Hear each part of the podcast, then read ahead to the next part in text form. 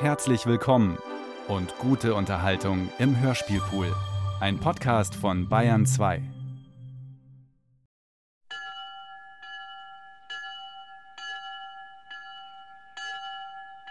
Ein Einsamer ist nun gestorben.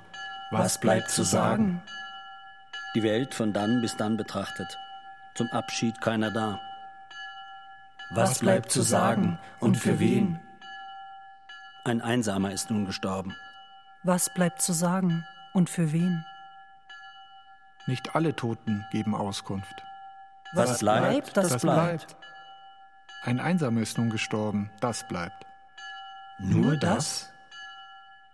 Ein Einsamer ist nun gestorben, das bleibt.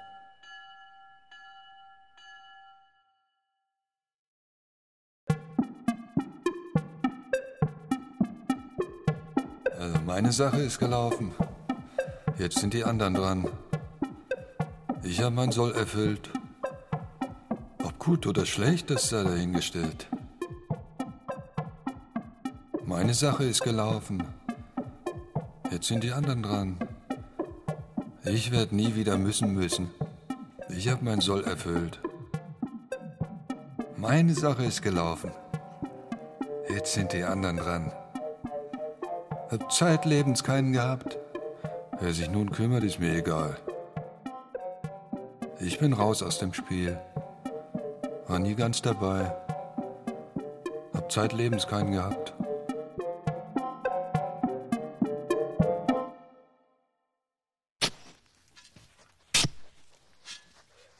Ein Toter, ein Grab. Und viele ungeweinte Tränen. Ein Toter, ein Grab. Und keine Schritte über knirschenden Kies. Ein, ein Toter, ein Grab. Und kein Bedürfnis nach Austausch beim Kaffee danach. Ein, ein Toter, ein Grab. Und, und niemand, der danach fragt. Die Wohnung spärlich möbliert. Ein Apothekenwandkalender vom vergangenen Jahr. Nach Abzug der Miete stellte man nach ihrem Tode fest, blieben maximal 200 Euro. Wie konnte das denn gehen? Das Leben ein einziger Rückzug. Verwandte, Bekannte hatte sie nicht. Sie kämpfte alleine, ums Überleben. Mit Ausdauer war sie dabei. Noch 25 Jahre nach Rentenbeginn. Wie konnte das denn nur gehen? Dann schließlich ihr Tod. Die Ursache ungeklärt. Bis zuletzt. Aber sicher kein Fremdverschulden. Wer keinen kennt, hat keine Feinde. Wer sollte denn schon zu ihr gehen? Man fand sie nach 18 Tagen. Der Geruch alarmierte dann doch einen Nachbarn. Man fand sie. Gestorben. Allein. Nach 40 Jahren die Polizei vermutlich der erste Besuch in der Wohnung mit dem spärlichen Mobiliar. Und im Apothekenwandkalender vom vergangenen Jahr.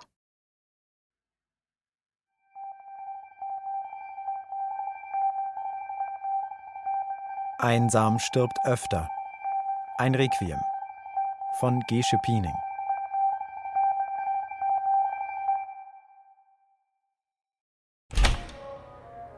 Guten Tag. Mein Name ist W. Aus dem zweiten Stock. Tag. Ich habe heute Geburtstag, der 50. Ich habe Ihnen eine Blume mitgebracht.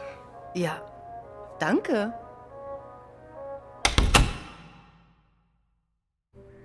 Ja, wir sind hier zwölf Parteien im Haus, alles Alleinstehende und ja, wir treffen eigentlich nie aufeinander. Ich sehe die Nachbarn oft Wochen und Monate nicht. Man grüßt sich, das war's. Der eine klingelt manchmal bei mir. Das nervt ehrlich gesagt ein bisschen. Aber gut, der hat halt keinen. Bei einem anderen, der wohnt im Stock unter mir, ja, da weiß man nie so genau. Manchmal muffelt es ziemlich auf dem Gang vor seiner Wohnung. Einmal habe ich sogar den Vermieter angerufen, ob der Typ wohl noch lebt. Weil selber klingeln oder so wollte ich nicht. Und es hat halt echt gestunken. Ja. Und er hat noch gelebt. Geht halt nie aus der Wohnung, da weiß man nie. Aber er hat noch gelebt. Ansonsten, hm, was die anderen machen, keine Ahnung, sind viel unterwegs, schätze ich.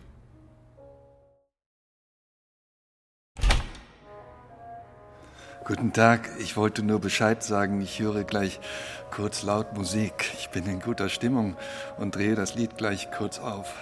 Ja. Ist gut.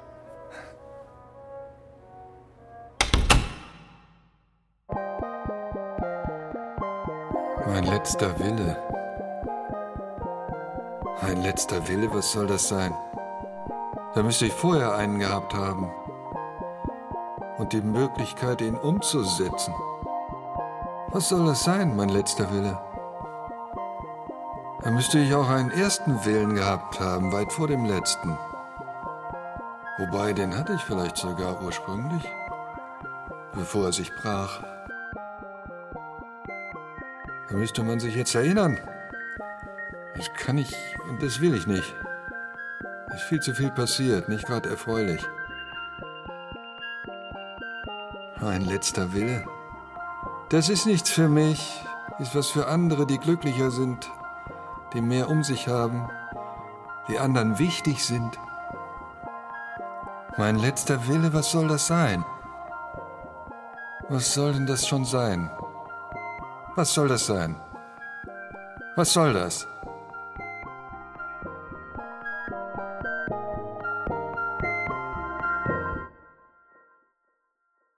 Eine Leiche im Keller.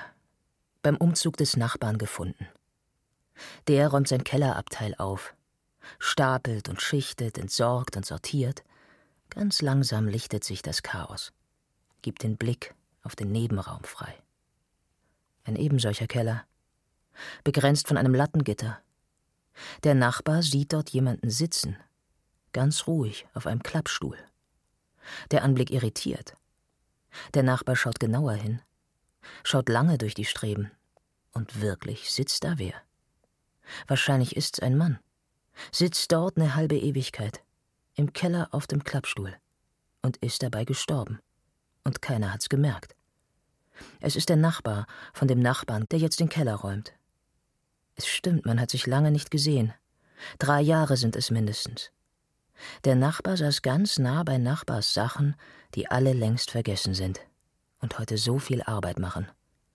Auch das noch, denkt der Nachbar und sperrt den Keller zu. Nun wird er warten müssen. Auf die Polizei. Guten Tag, ich wollte nur sagen, wenn Sie mal was brauchen, Werkzeug. Ich habe zum Beispiel viele Schraubenzieher. Alles jederzeit gerne. Sie brauchen nur klingeln. Ja, hab ich selber. Ach so? Ja. Wollte ich nur angeboten haben. Ja, ist gut. Tja, meine Situation macht mir schon zu schaffen. Irgendwie gelingt es mir nicht so recht, mit anderen in Kontakt zu kommen. Also grundsätzlich bin ich schon auch sehr gerne allein. Also ich sehe mich da nicht als Opfer. Ich habe mir das schon so ausgesucht irgendwie. Aber ich... Ja, vielleicht kann man das so sagen.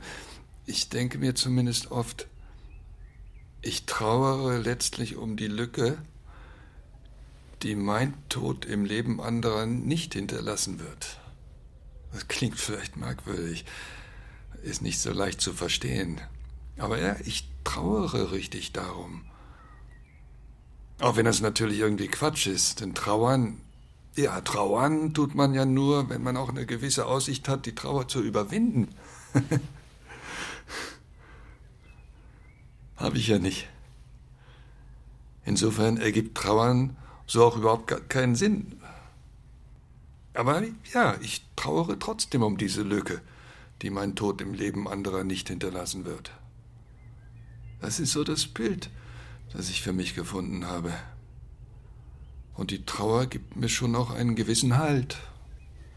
Denn ich trauere schließlich um die Lücke, die mein Tod im Leben anderer nicht hinterlassen wird. Nur ich trauere.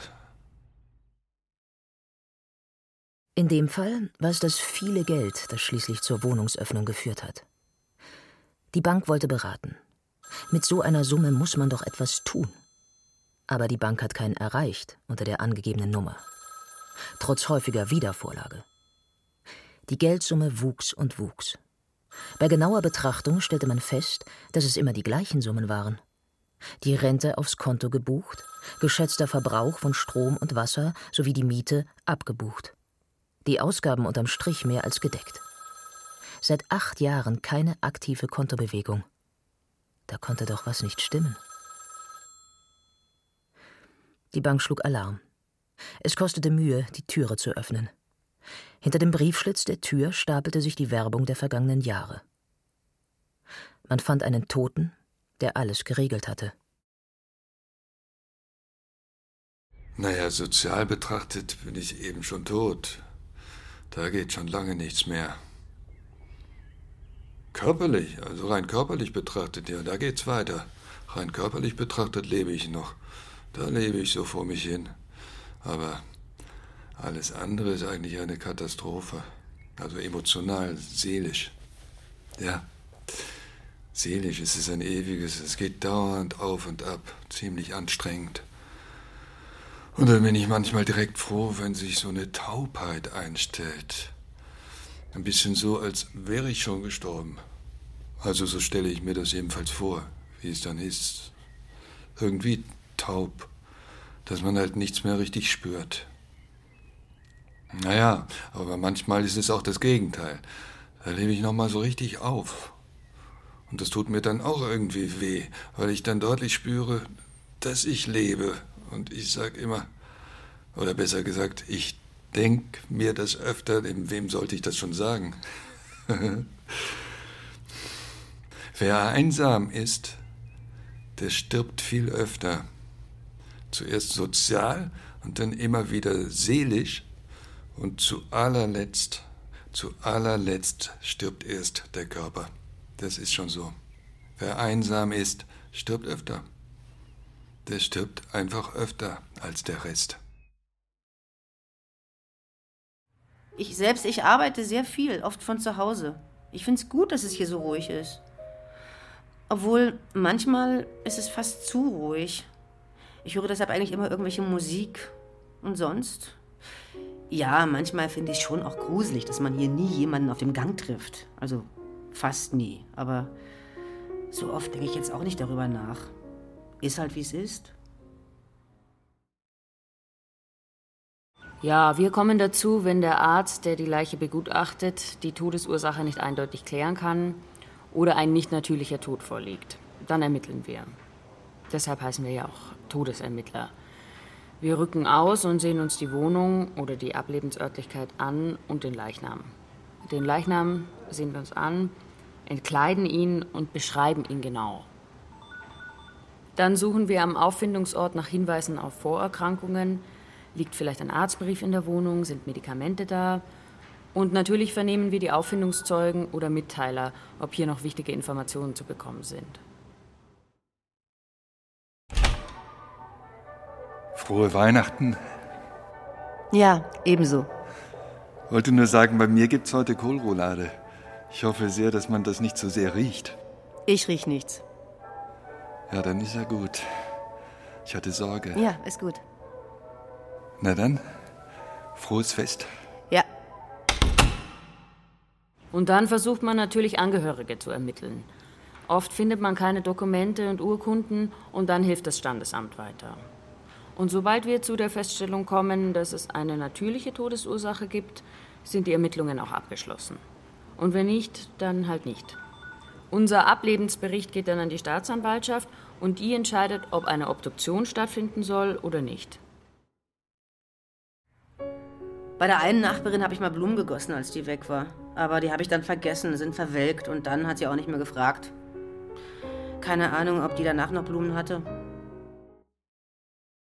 Und wenn sich letztlich kein bestattungspflichtiger Angehöriger findet, dann macht es halt das Amt. Deshalb heißt es eben auch Bestattung von Amts wegen. Und das ist dann schon einigermaßen traurig, ja.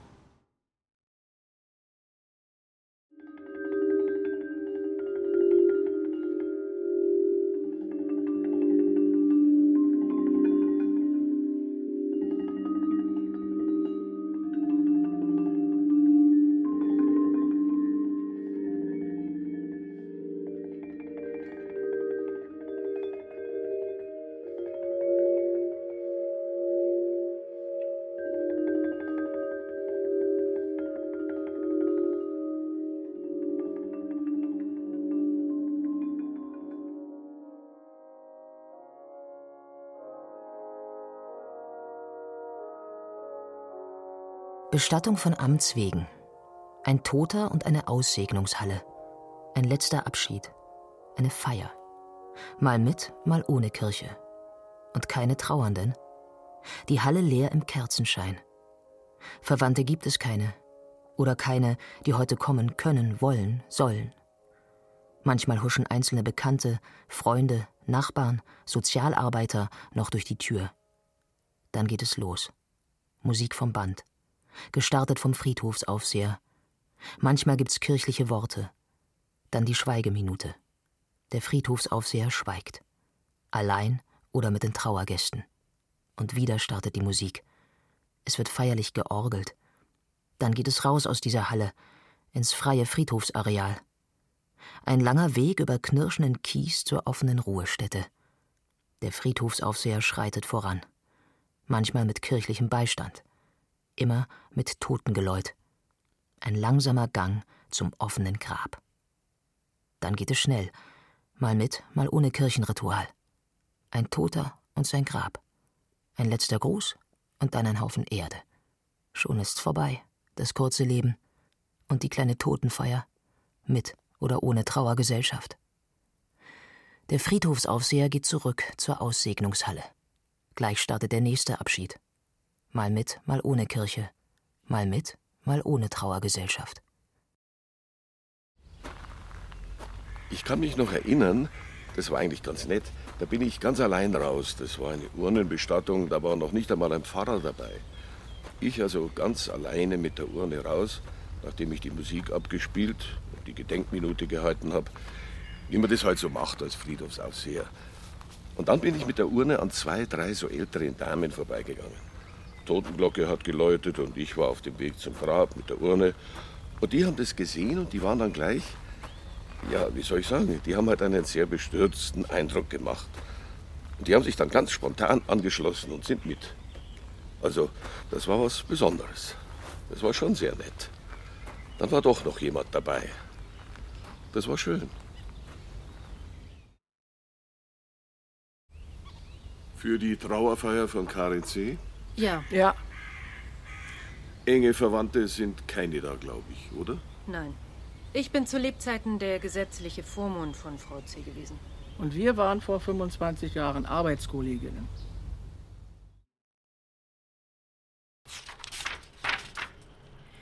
Karen C. wurde 1941 in München geboren und da ist sie 2018 im Alter von 77 Jahren auch gestorben. Und dort wird sie auch von Amts wegen in einer Sammelgitternische beigesetzt. Sie war das einzige Kind ihrer alleinerziehenden Mutter, die 1991 vorverstorben ist. Von Beruf her war Frau C. Einzelhandelskauffrau und ja, zuletzt war sie schwerst pflegebedürftig und hat in einem städtischen Pflegeheim gelebt. Mehr wissen wir hier vom Amt über Frau C. auch nicht zu sagen. Ich habe mich immer gefragt, was hat die all die Jahre allein gemacht? Was macht man die ganze Zeit, wenn man so viel allein ist? Ja, die hat geputzt. Geputzt, geputzt, geputzt. Die ist auch nicht ins Kino. Hätte sie mitgehen können? Nein, sie kann heute nicht mitgehen, weil heute ist ja Putztag. Was, wenn sowas wichtiger ist? Und so hat Frau C. natürlich wenig Freunde gehabt. Tja, wenn jeder Tag nur fürs Putzen da ist, dafür haben wir Kollegen kein Verständnis. Lieber ein bisschen Staub, aber der ist am nächsten Tag auch noch da oder ein paar Stunden. Also so sind wir nicht. Aber sie, sie war so. Frau C. hatte offenbar viele Regeln im Kopf. Ja, Regeln. Regeln, Regeln, Regeln. So macht man das und so und so und so. Wir haben das im Kollegenkreis schon ein bisschen lockerer gesehen. Wenn bei mir jemand anruft, lasse ich sofort das Bügeleisen stehen. Aber sie eben nicht. Und das sieht man ja. 25 Jahre ist es her, dass wir uns regelmäßig. Wahnsinn. 25 Jahre. Dabei waren die Kolleginnen die einzigen, die sie manchmal erwähnt hat. Ich hatte als Vormund ja auch nur sehr sporadisch mit ihr Kontakt. Das sind jetzt fünf Jahre. Länger hatte ich die Vormundschaft gar nicht. Und sie war ja schon nicht mehr ganz die Alte, als ich sie kennengelernt habe. Sie war früher ein unwahrscheinlich korrekter Mensch. Das war Frau C. Aber sie hat halt für sich selber nicht die Lockerheit gehabt, Freunde zu sehen. Sie war nicht bereit, auf andere einzugehen. Mhm. Das hat sie nicht gekonnt. Und geschimpft hat sie. Ha, geschimpft hat sie gerne mal. Geschimpft, geschimpft, geschimpft. Sagen Sie, haben Sie eigentlich ein Auto? Nein? Ah, so haben Sie gar nicht. Nein? Hm. Vor dem Haus, da steht eins und ich dachte, es gehört Ihnen. Und da brennt Licht. Ach so. Da wollte ich Bescheid sagen. Hab kein Auto. Ach so. Na dann schönen Abend noch. Geschimpft, geschimpft, geschimpft. Sie war, wie soll ich sagen, also Frau C. hat natürlich auch eine schlimme Kindheit gehabt. Ich weiß noch, wie wir mal im Seminar waren, also das war schrecklich, was sie erzählt hat. Ihre Mutter hat sie beispielsweise in den Keller runtergesperrt. Also, wenn man darüber nachdenkt. Stunden, tagelang. Und trotzdem hat sie sie dann im Alter gepflegt. Das hat sie dann trotzdem gemacht. Frau C. Die Cafeteria im Pflegeheim. Eine alte Frau. Tief gebeugt, zitternd und ohne Anhaltspunkt. Also, ihre Wohnung ist es nicht. Was immer das auch sei. Ihre Wohnung ist das nicht. Und überall die Leute. So viele Leute. Fremde. Jeden Tag. So viele Fremde. Frau C., wie geht es Ihnen heute? Geht's Ihnen gut? Was die nur alle wollen? Was machen die nur alle hier? Früher gab es Pflichtbewusstsein, Ordnungssinn, ein Leben voll Struktur, Arbeit strikt nach Wochenplan, im Geschäft und auch zu Hause, ein Leben voller Sinn. Unklar, was nun hier geschieht. Früher war das anders. Und denkbar war es, so zu leben. Frau C., möchten Sie etwas essen? Sie ekelt sich vor diesem Treiben.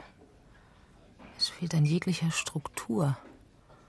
Ein Leben ohne Planbarkeit, ohne Tagwerk, ohne Sinn. Frau C.? Es ekelt sie vor diesem Treiben. Was die nur alle wollen? Der Anhaltspunkt. Der fehlt ihr hier. Tief gebeugt und zitternd fehlt er ihr. Der Anhaltspunkt. Was wollen die nur alle hier? Für uns ist es immer eine sehr spezielle Situation, wenn jemand in unsere Einrichtung zieht, der sehr zurückgezogen gelebt hat, keine Familie im Hintergrund hat und der aber selber nicht mehr so recht Auskunft über sich und sein Leben geben kann. Also wenn die Vergangenheit des neuen Bewohners für uns vollkommen im Verborgenen bleibt. Guten Tag, Frau S. Manchmal kann die Person, die zum gesetzlichen Vormund bestimmt wird, zumindest noch einmal in die alte Wohnung gehen und nach Anzeichen suchen, was da denn für ein Leben geführt wurde, aber eben auch nicht immer. Moment, ich bin gleich bei Ihnen, Herr L. Einen Moment. Ja, und wenn wirklich nichts zu erfahren ist, oder nur sehr, sehr wenig, dann bleibt nur die täglich sich fortschreibende Biografie des Bewohners als Grundlage für die Kontaktaufnahme. Die tägliche Biografie eines Lebens im Pflegeheim. Das ist für beide Seiten nicht ganz einfach dann. Beim Sohn von meiner Nachbarin habe ich gesagt, ich gehe mit zur Beerdigung. Waren wir zu dritt. Es ist entsetzlich, wenn man zu dritt ist. Bleiben nur drei übrig, also eigentlich zwei. Ich bin ja nur mitgegangen, wegen der Nachbarin. Wir sind ja heute auch nur zu zweit. Ja, stimmt. So, ich darf Sie dann bitten, Platz zu nehmen. Ja, und darf ich Sie noch kurz fragen, wie das jetzt abläuft? Ich war noch nie auf so einer Bestattung. Ich spiele eine Trauermusik ab, dann gibt es eine Schweigeminute und dann gibt es nochmal Musik. Und dann schließe ich den Vorhang und damit ist die Trauerfeier abgeschlossen. Wie oft kommt denn sowas vor? Ganz unterschiedlich. Ich darf Sie bitten, Platz zu nehmen.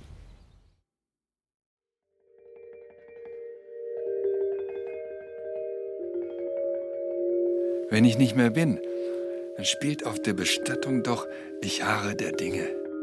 Ein letzter Wunsch, erfüllt vom Sozialarbeiter. Wenn ich einmal nicht mehr bin, informiere doch meine Nachbarin. Ein letzter Wunsch, erfüllt vom Sozialarbeiter. Eine Suppe, die würde ich mir noch mal zu essen wünschen. Ein letzter Wunsch, erfüllt vom Sozialarbeiter. Ein kleiner Spaziergang von mir aus im Rollstuhl, nur meine Straße entlang. Ein letzter Wunsch, erfüllt vom Sozialarbeiter. Wenn es mit mir zu Ende geht und ich sterbe im Krankenhaus, dann komm doch noch mal vorbei, damit ich nicht allein sterbe. Und wenn ich dann gestorben bin, dann entzünde doch du das Totenlicht.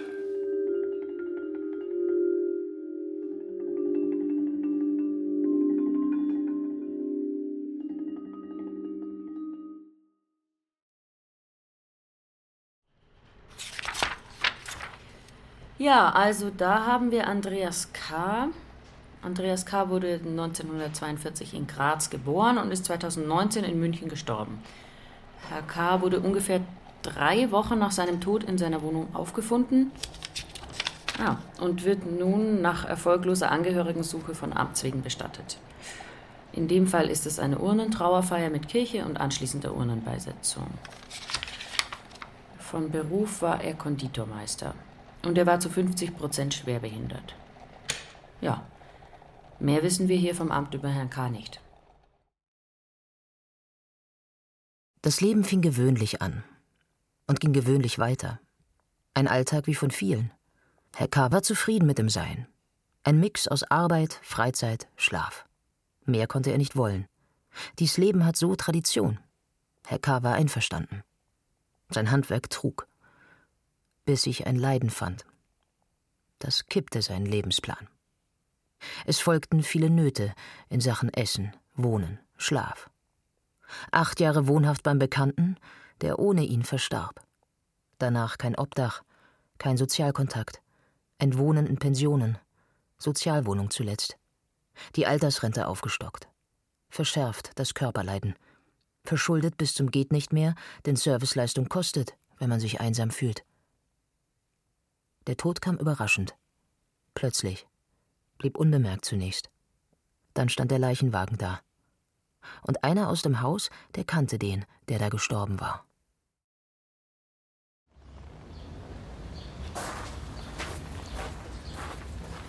Guten Tag. Für die Urnentrauerfeier mit anschließender Urnenbeisetzung von Andreas K. Ja. Ja. ja. Es geht gleich los. Und wer sind jetzt Sie? Ich, ich habe mit K. Ausflüge gemacht. Drei waren es, glaube ich, mit seiner Organisation. Die Spitze, die ermöglichen mittellosen Rentnern Ausflüge ins Konzert halt oder so. Ah, ich bin der Nachbar. Ah. Und Sie? Ich habe K. bei Ihnen kennengelernt. Die beiden waren ja Nachbarn. Und zwei, dreimal, keine Ahnung, wie oft war ich auch da. Ach. Und Sie? Ich bin von der hiesigen Kirche. Ehrenamtliche Trauerbegleitung. Hm. Jetzt schaut dir das einmal an. Da sind wir praktisch zu dritt, wenn du die Trauerhilfe abziehst. Nur zu dritt den können. Das ist der Wahnsinn. So geht es uns allen einmal. Also mir mit Sicherheit. Wenn du niemanden hast, ist das so.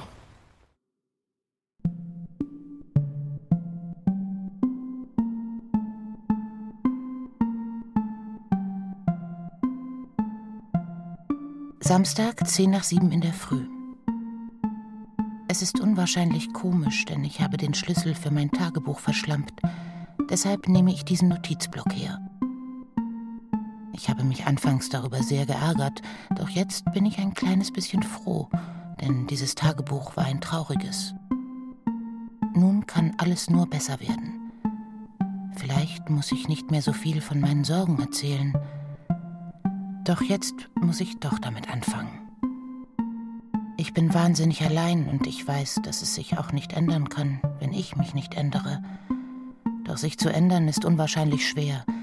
Da muss ich zuerst meine Unsicherheit in Selbstbewusstsein umwandeln und irgendwoher Lebensmut schöpfen, meine Langweiligkeit über Bord werfen und alles positiv sehen.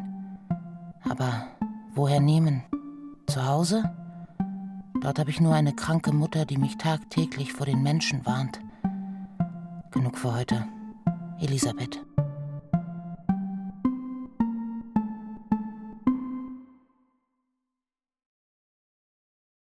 Elisabeth war ja meine Großcousine. Und ich kannte sie letztlich gar nicht. Jetzt haben wir aber nun dieses Haus geerbt. Und da finden wir also diese ungeheuer traurigen Tagebücher von Elisabeth und eine Korrespondenz ihrer Mutter mit der Stadt im Streit um die Beerdigungskosten. Und wir fangen an zu lesen und plötzlich wird uns klar, dass es mitten in unserer Familie Bestattungen von Amts wegen gegeben hat. Also, das hätten wir vorher wahrscheinlich weit von uns gewiesen. Eine Kindheit in zähem Nebel. Die Mutter psychisch krank und oft sehr laut. Im Haus widerhallende Selbstgespräche, durchsetzt von allerhand Beschimpfung, getrieben von Verfolgungswahn. Die Welt als einzige Bedrohung. Oft war die Mutter wie besessen. Da war es für Elisabeth schwer, stabil zu bleiben. Die Erinnerung an ihr Zuhause ein dumpfes, trübes, kaltes Loch. Der Auszug war ein kurzer Lichtblick. So schien es ihr für eine Zeit. Doch dann Verzweiflung, Einsamkeit und tiefste Depression. Und kein Ventil. Sie schrieb ins Tagebuch Ich, Elisabeth, bekenne, ich hasse sie, ich hasse sie zutiefst. Eine Mutter, eine Tochter, unendlich fern und viel zu nah. Der Absturz kam. Für beide. Die Tochter starb zuerst, mit 54 Jahren. Ein Tochtergrab mit Auskunftssperre. Die Mutter sah es nie. Naja, und was macht man? Also, ich habe da erstmal auf dem Amt angerufen. Und das Erste, was die mich fragt, ist: Ja, ist denn das mittlerweile bezahlt? Schaut sie nach? Ja, war es bezahlt. Nach fünf Jahren Streit und Drohen der Stadt hatte die Großtante dann offenbar doch für die Bestattung ihrer Tochter bezahlt. Er blieb ja auch nichts anderes übrig. Wie dem auch sei, wenn die Großtante nicht gezahlt hätte, hätten wir das jetzt natürlich zahlen müssen.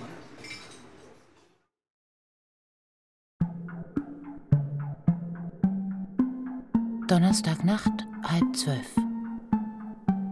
Gestern Morgen habe ich im Bus einen Nachbarn gesehen. Er las in einem Taschenbuch. Mich interessierte, was er las, und heute habe ich mir das gleiche Buch besorgt.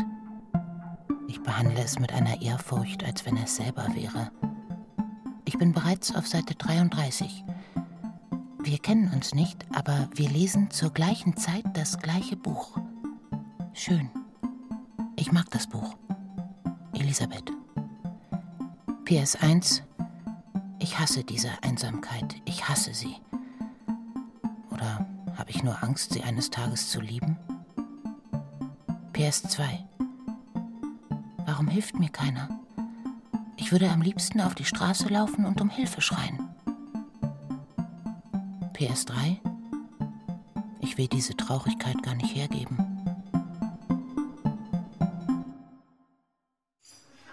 Ja, und jetzt haben wir uns natürlich irgendwie um die Gräber zu kümmern. Sowohl von der Großtante, die ist eben mittlerweile auch gestorben, als auch von Elisabeth, der Großcousine. Was macht man? Lässt man es laufen, werden die Gräber nach zehn Jahren aufgelöst. Dann ist dieser Teil der Familiengeschichte ja endgültig verloren. Stehst du vor der schwierigen Frage, was machst du mit den Gräbern von Mutter und Tochter, die sich zu Lebzeiten Spinnefeind waren? Also zwei Gräber zu unterhalten, kann ich mir nicht leisten. Naja, habe ich die beiden zusammengeführt, in einer Grabstelle. Ja, weiß jetzt auch nicht, ob das richtig war. Aber so gibt es wenigstens noch ein Grab, das an diese Leben erinnert.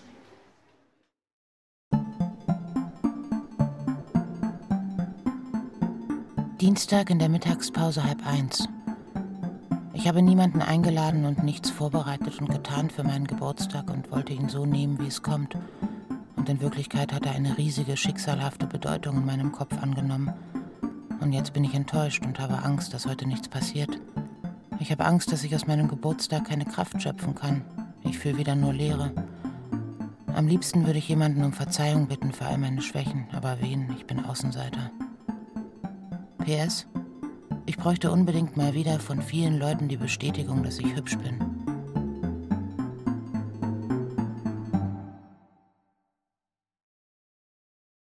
Ja, im Grunde müsste man sich schon jetzt kümmern, dass man nicht so viel alleine ist. Aber andererseits, mir fehlt gerade nichts. Mir bringt meine Arbeit Spaß und über die Arbeit bin ich mit anderen im Kontakt. Also nicht direkt im Kontakt, mache ja Homeoffice, aber ja, wenn man darüber nachdenkt, Also meine Familie ist jetzt auch nicht groß. Die eine Tante und noch eine Cousine. Mehr sind es gar nicht. Sollen wir schon mitgehen? Gleich. Also wenn er das jetzt war, also wenn die Urne, die der Mann da in der Hand hatte, die von Andreas K. war, dann hat er sogar eine ganz schöne Urne gekriegt. Also das ist jetzt das ganze Leben. Da ist jetzt das ganze Leben drinnen. Ja. Und das meiste wird eh der Sack sein an Asche, nehme ich mal an. Wenn der Mensch zu 90 Prozent aus Wasser ist. Äh, nee, und die Knochen, die werden dadurch eine Mühle kommen. Also ich bezweifle ja, ob das seine Asche ist. Sie machen einfach die Urne voll, wenn du mich fragst. Das wird nach jeder Verbrennung gereinigt. Da fährt so ein Magnet drüber, weil die Schrauben und Nägel und das Zeug, die verbrennen nicht. Da fährt so ein Magnet drüber und dann wird die Asche nochmal abgefiltert. Das wird schon alles sauber gemacht. Mhm. So, für die Urnenbeisetzung von Andreas K. Ja. Ja. Enge Verwandte oder so sind nicht da, glaube ich, oder? Nein, nur Bekannte. Dann darf ich Sie jetzt alle bitten.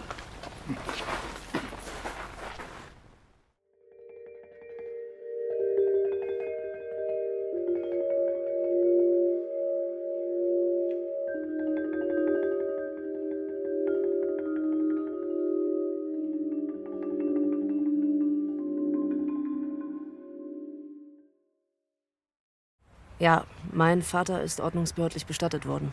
Und ich habe erst über einen Brief vom Amt davon erfahren. Das war schon, ja, das war schon hart. Wir hatten jetzt echt wenig Kontakt, also definitiv nicht jede Woche. Und ich war im Ausland und war auch vorher oft umgezogen und dann hat man mich nicht gleich finden können. Aber dieser Brief, der hat mich schon echt getroffen. Ich glaube, da stand noch nicht mal herzliches Beileid, sondern einfach, sie sind dazu verpflichtet, die Bestattungskosten für die Beerdigung zu übernehmen, die dann und dann stattgefunden hat. Bitte überweisen Sie binnen zwei Wochen. Falls Sie dem nicht nachkommen, werden wir Sie verklagen, weil das eine Ordnungswidrigkeit ist. Naja, und dann wurde der anonym bestattet. Ja, das ist in Berlin so.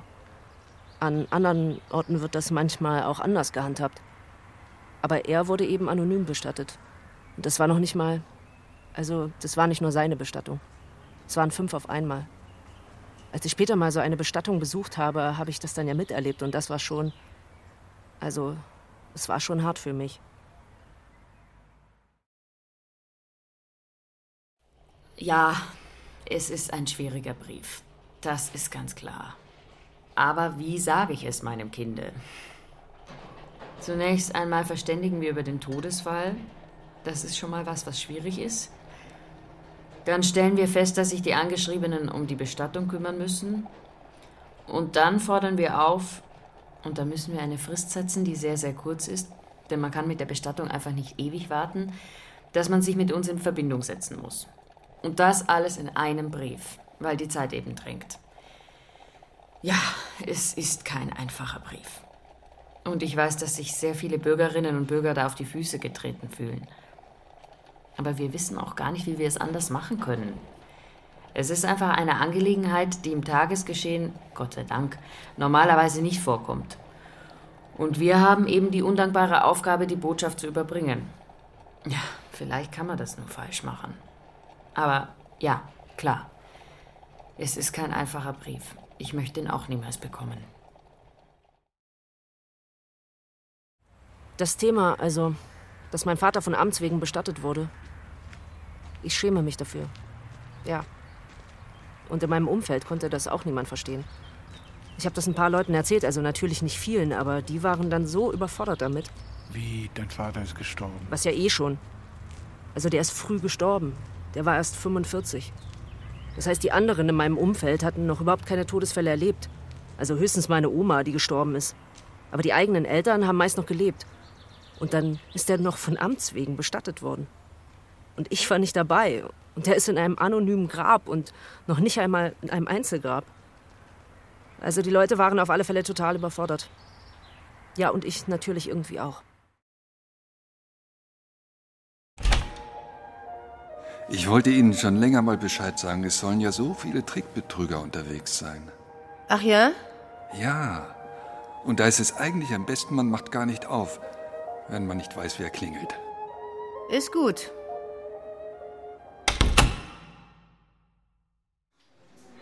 Das war der Wahnsinn.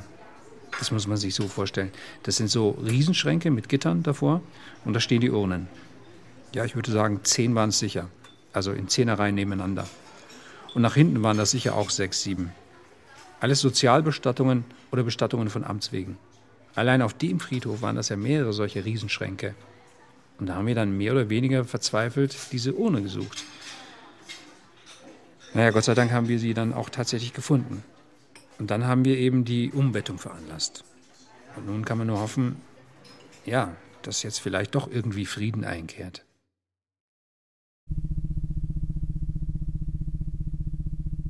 Dienstag in der Mittagspause 12.45 Uhr. Ich war gerade beim Arzt. Ich bin ganz stolz, dass ich diesen Checkup machen lasse. Manchmal habe ich Angst, dass sich in meinem Körper langsam etwas zusammenbraut, etwas Tödliches. Und manchmal ertappe ich mich bei dem Wunsch, etwas zu haben. Krebs. Ah, jetzt wird mir wieder schlecht vor mir selber. Elisabeth. PS. Ich bin so einsam, dass ich mir gar nicht mehr vorstellen kann, dass es andere Menschen gibt.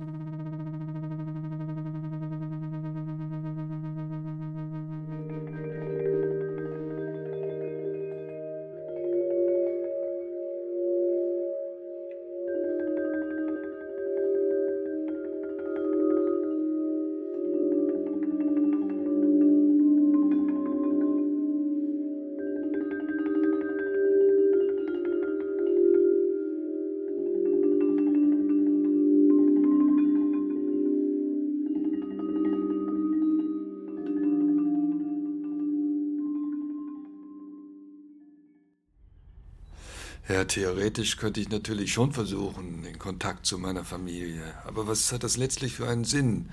Also, ich sag mal, verbrannte Erde. Vorbei ist vorbei. Was soll's? Das kann man ganz schwer erklären. Es gibt ein Lied, das mag ich wahnsinnig gern. Da steckt ganz viel drin von dem was. Vielleicht kennen Sie das. Der Text geht so. Ich harre der Dinge, bis sie sich ändern, ich harre der Dinge, bis sie sich drehen. Ich harre der Dinge. Ich harre der Dinge, bis Welt versteht. Ich harre der Dinge, bis man mich sieht. Ich harre der Dinge. Ich harre der Dinge, bis. Ich harre der Dinge. Ich harre der Dinge, bis.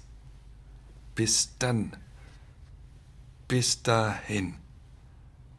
So lange harre ich der Dinge. Das Lied finde ich toll. Das berührt mich sehr. Immer wieder. Ja, für mich war das am Anfang ganz schwer zu verstehen. Was kann denn so schlimm gewesen sein, dass man 30, oft 40 Jahre später noch immer so wütend ist, dass man den Kontakt zur Familie vollständig ablehnt? Auf beiden Seiten. Und noch nicht einmal im Todesfall ein nettes Wort finden kann. Das ist mir lange nicht in den Kopf gegangen. Ist bis heute für mich nicht wirklich zu verstehen. Aber ich musste das schließlich einfach als gegeben hinnehmen.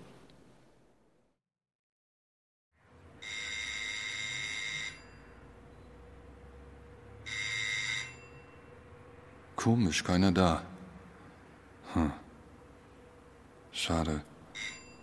Versuche es später nochmal. Ich gehöre ja nicht zur Familie. Ich bin ja ein fremder Mensch, der versucht ein bisschen zu unterstützen und zu helfen. Da begegnet man sich auf einer ganz anderen Ebene. Und ich muss sagen, ich kann den Angehörigen, wenn sie es hören wollen, immer nur sagen, also ich kannte beispielsweise ihren Vater ganz anders als einen unglaublich lustigen Mann, der gerne mal einen über den Durst getrunken hat, der aber auf seine Weise durchaus etwas Liebevolles und sehr Liebenswertes hatte. Dann spreche ich da mit der ihrer Sozialarbeiterin und mir wird klar, dass die nie was von mir erzählt hat. Meine Mutter hat nie was von mir erzählt.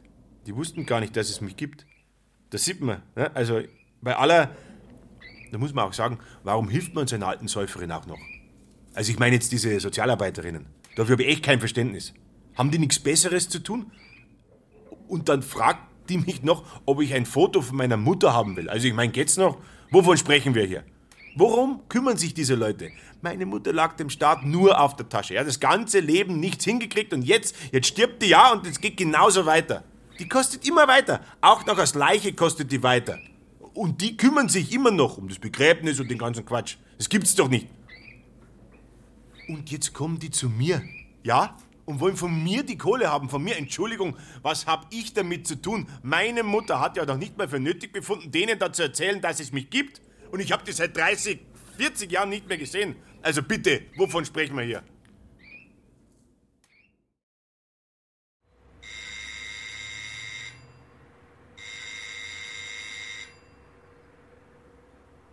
Wieder keiner da.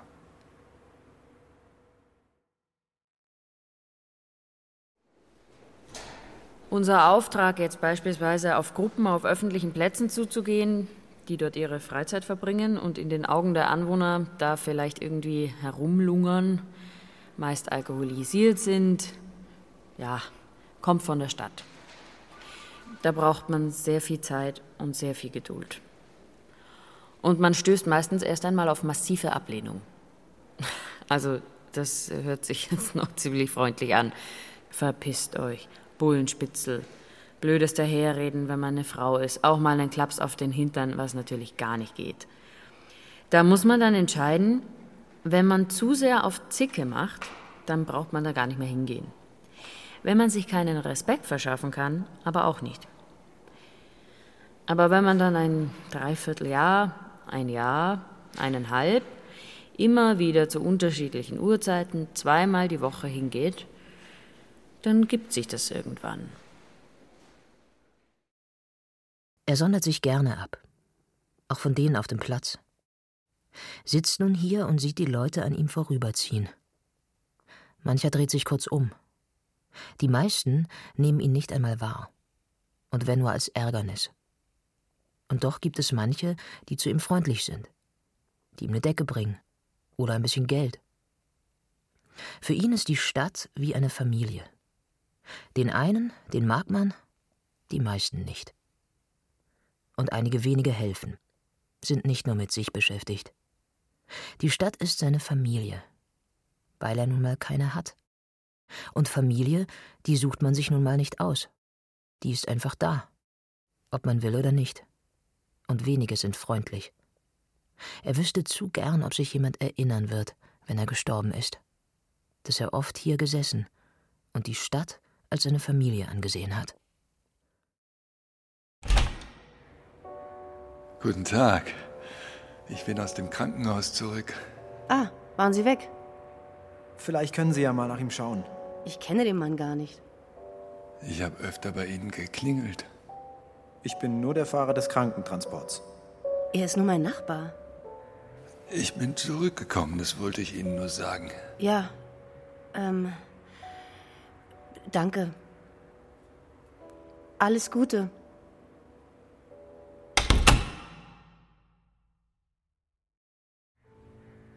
Der W hat bei mir geklingelt. Dem geht's schlecht. Was habe ich damit zu tun? Der wohnt immerhin in ihrer Wohnung. Ich dachte, Sie als Vermieter könnten vielleicht. Wenn man so nett ist und diesen Leuten vermietet und dann sterben die, dann hat man immer Scherereien. Dass der jetzt bloß nicht in der Wohnung stirbt, der muss ins Krankenhaus. Da kommt er her.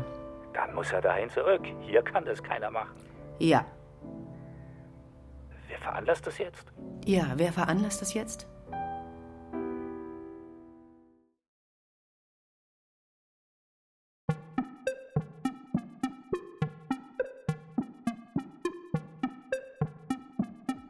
Meine Sache ist gelaufen. Jetzt sind die anderen dran. Ich habe meinen Soll erfüllt. Ob gut oder schlecht, das sei dahingestellt.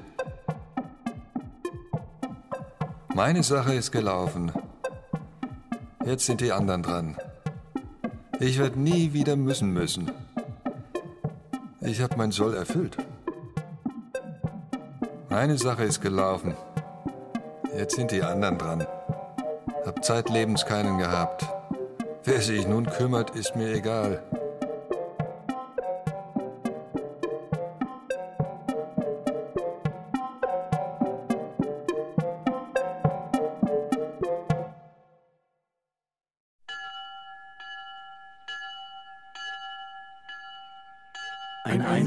Ist nun gestorben. Was bleibt zu sagen? Die Welt von dann bis dann betrachtet. Zum Abschied keiner da. Was bleibt zu sagen?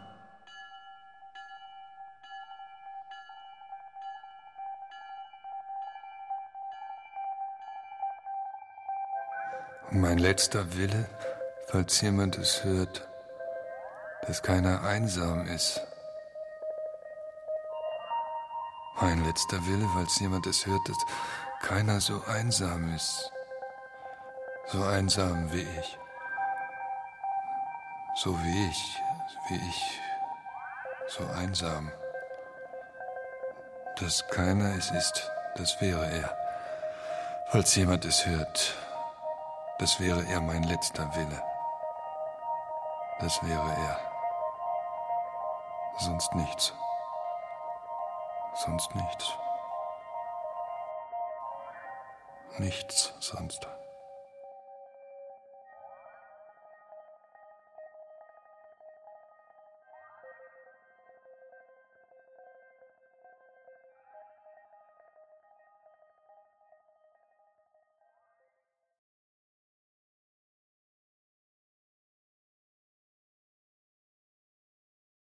Einsam stirbt öfter. Ein Requiem von Gesche Piening. Mit Mareike Beikirch, Stefan Bismeier, Katja Bürkle, Peter Fricke, Erjan Karajaile, Silvana Krapatsch, Jeanette Kummer, Christopher Mann, Raffaela Möst, Wolfgang Petters, Uta Rachow, Friedrich Schloffer, Johannes Silberschneider, Georgia Stahl, Harry Teschner, Xenia Tilling, Ulrich Zentner und Stefan Zinner. Komposition Masel Meyer und Maria Burkhardt. Ton und Technik Winfried Messmer, Michael Krogmann, Daniela Röder. Regieassistenz Stefanie Ramp. Regie Gesche Piening. Produktion Bayerischer Rundfunk 2020. Redaktion Katja Huber